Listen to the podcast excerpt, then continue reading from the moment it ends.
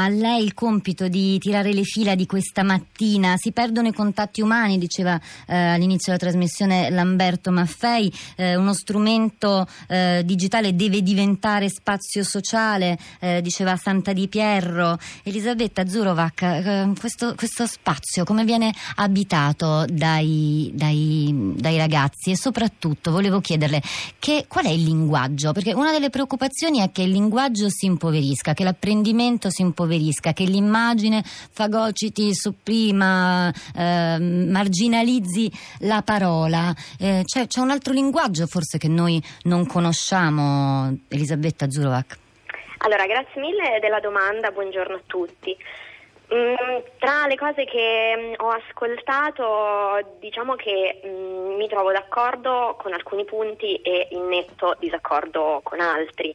Um, Ora, la rete e gli spazi digitali mh, vengono percepiti molto spesso dagli adulti come molto rischiosi. Pensiamo con lo sguardo da adulto su quello che fanno i ragazzi, che effettivamente il tempo è troppo, che non vivono la vita reale fuori e altri elementi effettivamente che raccontati così sembrano la fine del mondo come lo conosciamo.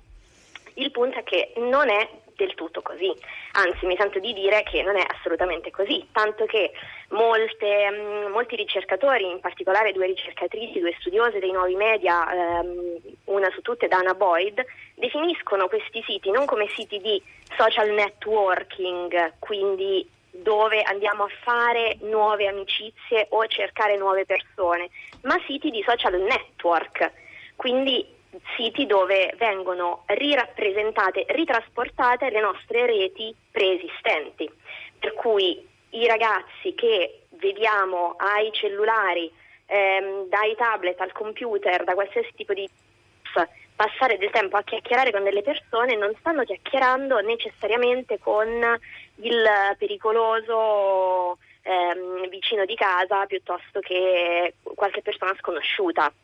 non è questo, stanno chiacchierando molto spesso o stanno scambiando contenuti con il compagno di banco o con l'amico che hanno conosciuto al mare durante l'estate che magari durante l'inverno non vedono. Ecco, quindi è chiaro che non avendo la possibilità di controllare quello che accade nei loro schermi un adulto è eh, giustamente preoccupato perché manca il controllo. Però il controllo punto... forse è anche l'elemento per cui ehm, molti ragazzi, ma insomma lì poi dobbiamo fare delle eh, distinzioni a seconda delle fasce d'età di cui parliamo,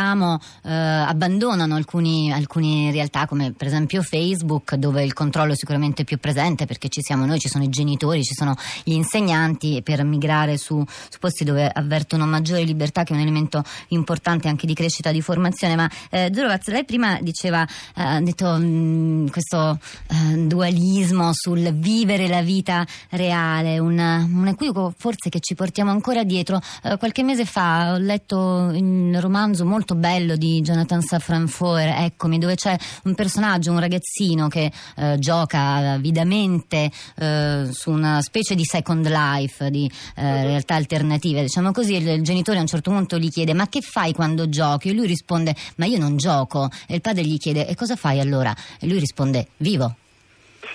Eh, a questo proposito, ehm, una delle ricerche che viene citata appunto in, questa, in questo speciale su um, Quotidiano Nazionale ehm, riguardo adolescenti e mh, mondi digitali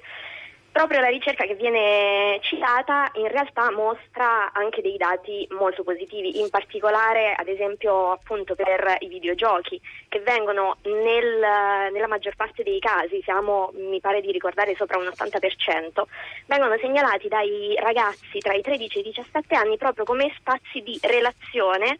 e di ehm, consolidamento di amicizie che sono amicizie magari col proprio gruppo di pari, perché sotto al 50% mi sembra in realtà i ragazzi stringono amicizie con persone che non conoscono del tutto, mentre invece in questi mondi online che vengono co-costruiti in maniera collaborativa molto spesso. Ho sentito prima un intervento sui videogiochi eh, che sembrano no, portarli in un flusso eh, inarrestabile non succede sempre questo, non è sempre così, dipende dal gioco, ma soprattutto dipende dall'educazione che è stata data al ragazzo. Dottor io devo mm, chiudere mm, pochissimo spazio, ma le voglio chiedere un'ultima cosa. Chiedo se riesce di essere sintetica la domanda delle domande. Che mondo sociale abbiamo davanti? Abbiamo di fronte un mondo sociale in cui ehm, si intrecciano due dimensioni, una eh, visibile e tangibile, che abbiamo definito in maniera classica reale, e un'altra che rende visibili degli altri aspetti ma che non possiamo controllare, non dobbiamo controllare e non dobbiamo neanche eh, punire i ragazzi che la abitano, dobbiamo semplicemente imparare a gestire queste due dimensioni, innanzitutto come adulti, imparare capire il mondo attraverso questa duplice lente.